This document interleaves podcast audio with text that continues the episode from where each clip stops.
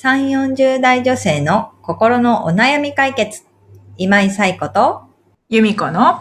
それ、わかる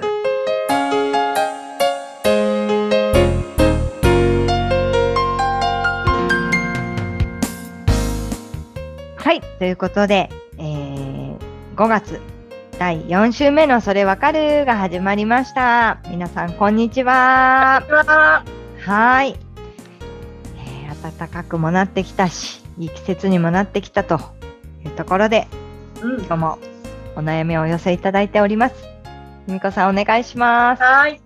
ポッポさん30歳の方からです。はい。失恋をしました。きっと結婚すると思っていた人です。人生もう終わったような気分です。悲しすぎてどうしたらこの気持ちから抜け出せるのかわかりません。とのお悩みをいただきました。あさん、ありがとうございます。りがとうございます。失恋をしました。悲しいですね。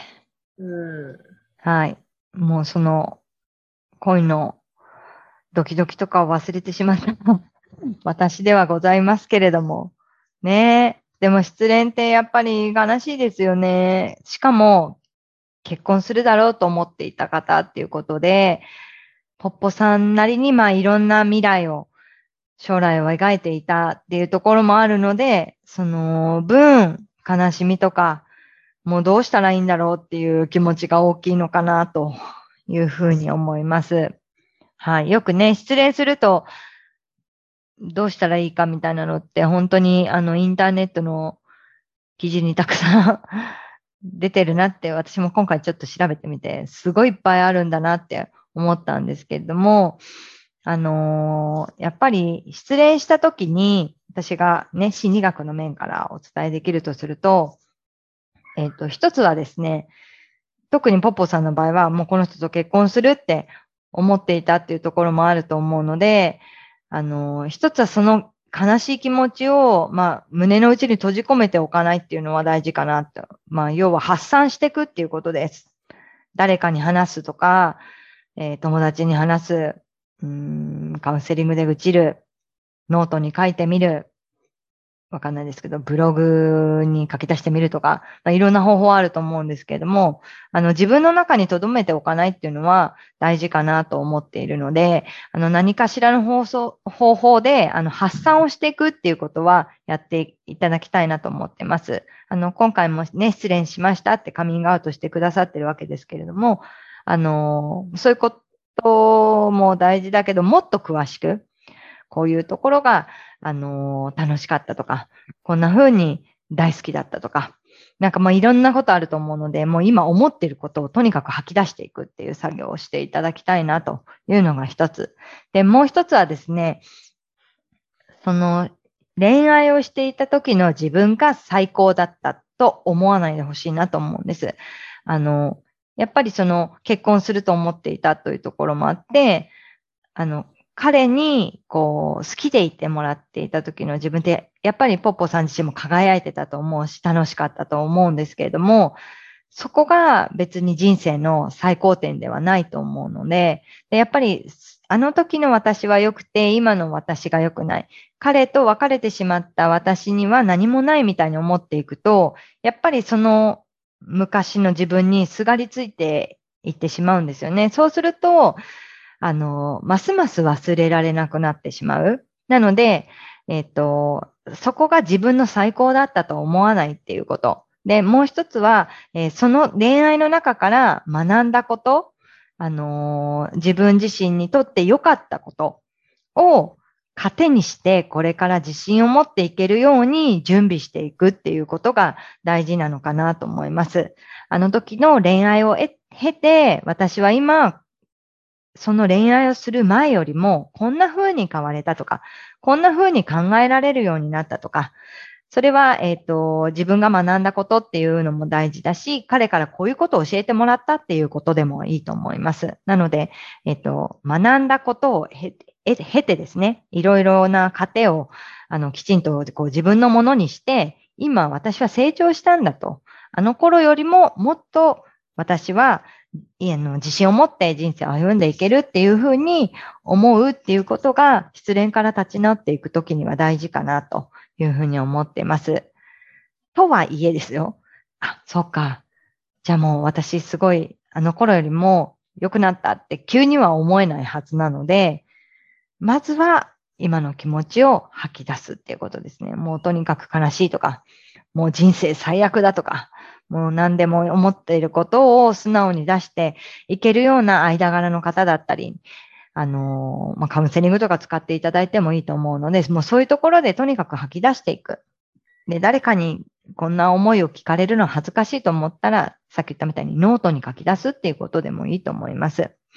で、改めて、こう、今の自分が思っていることを客観的に見ていただくっていうことも大事だと思いますし、その失恋をして悲しいっていう気持ちとか、まあ、もしかしたら悔しいとか、まあ、怒りの気持ちとか、いろんな気持ちあると思うんですけれども、その一つ一つの感情をきちんと味わうっていうところをやっていただくっていうのは大事かなと思います。で、それをせずに蓋をしてしまうと、やっぱり、あのーまあ、立ち直るのにも長く時間がかかってしまうと思いますし、次の恋愛に踏み出せないっていうところもあるのかなと思うので、ぜひこう発散をする。ね、自分の気持ちを、感情とか思っていることをとにかく外に発散するっていうこと。あとはその恋愛からが最高ではないっていうことをきちんと認識して、自分が学んだことを身につけたこと、糧になったことを認識して、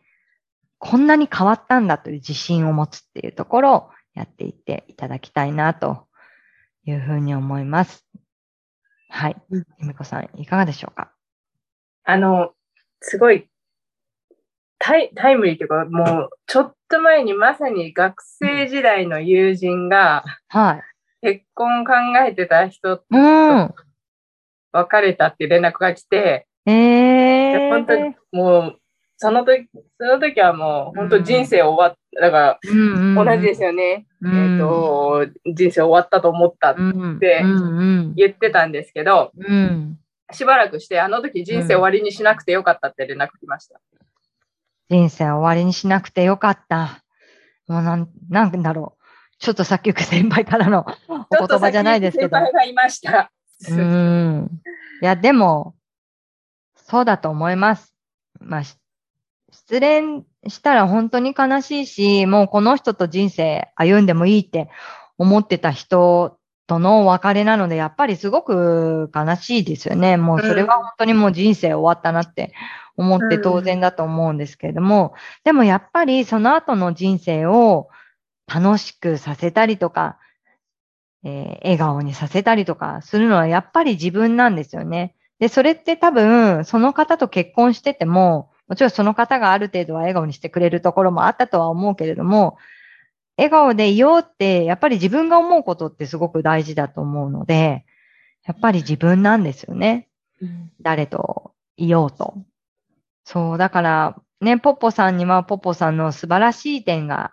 たくさんあって、まあ、他、他人とのことって言ったらあれなんですけれども、なので、まあ、合わなかっったっていうところもあるのかなっていうのは思いますよね。で、私も、それこそ私は29歳の時に、あの、ずっと付き合ってきた人と別れてですね、人生終わったって思い、思いましたよ。終わっても、もう今終わっても後悔ないなってすごい思いましたけど、やっぱりその後、今の旦那さんに会って結婚して、あ、終わらせなくてよかったって 思いましたよね。でも、私は、あの、あの時、あの、終わらせなくてよかったって今思ってるけれども、あの後、頑張った私がいるから今こう思えるっていうのはすごい思うんですよ。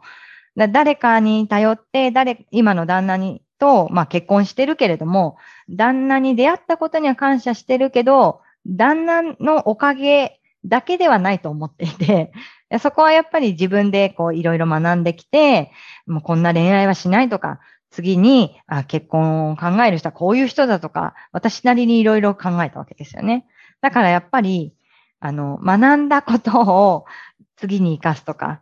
振り返って何を学んだかっていうことを考えるっていうのはすごく大事だとは思うので、もうポポさんにもそれこそね、1年後とか2年後とか、まあもっと言えば10年後とかに振り返った時に、はあ、終わらせなくてよかったって思ってもらえるような未来をあの歩んでほしいなと思うので、もう今は失恋したばっかりなので、もうとにかく悲しみに浸っていただいたりとか、まあきっと後悔とかもいろいろあると思うんですよね。そういう気持ちをきちんと味わっていただくのは大事だと思うんですけど、それだけではないっていうところで、あの、ぜひ自分一人でなんかその気持ちを背負ったりとかせずにいていただけるといいなというふうに思っています。ね、悲しすぎる気持ちをぜひこう、そこからね、抜け出していっていただけるといいと思いますし、別にそこに時間がかかってもいいと思うので、あの、発散するっていうところにまずは力を注いでいただきたいなと思います。はい。ということで、由美子さんのお友達の経験も聞かせていただいてありがとうございました。ね、ぜひ、あの、いろんな人がね、結婚すると思っていた人と、別れた経験をしている人も世の中にはたくさんいるっていうことを知っていただいて、あの、ポポさんにも、あの、さっきも言ったんですけど、何年後かに振り返った時に、あの時、人生終わらせなくてよかったな、もっと言うと、あの人と結婚しなくてもよかったんだなって思ってもらえるようになっていただきたいなと、心から思っています。はい。ということで、えー、このポッドキャストでは、皆様からのお悩みをお寄せいただいております。由美子さんご紹介をお願いいたします。はい。番組では皆さんからのお悩みをお待ちしております。番組ポッドキャストホーム画面にリブラボラトリー公式 LINE の URL を載せています。LINE を登録後メニュー画面よりお悩みを投稿してください。皆様からのお悩みお待ちしております。お待ちしております。ということでね、本当にいろんなお悩みあるなっていうのをあの日々感じているわけなんですけれども、ぜひあの皆様のお役に立てればと思いますので、お気軽にお悩みをお寄せください。ということでですね、いよいよ5月も終わるわけですけれども、はい。6月っていうとね、なんとなく6月って言われると、半年終わるのかと思ってドキッとしません？ねなんで、あのー、まあ、本当にね、日々後悔しないように生きていきたいですよね。ということで、また1週間後ですね、皆様に元気にお会いできたらと思っています。それでは皆さん、また来週さようなら。さようなら。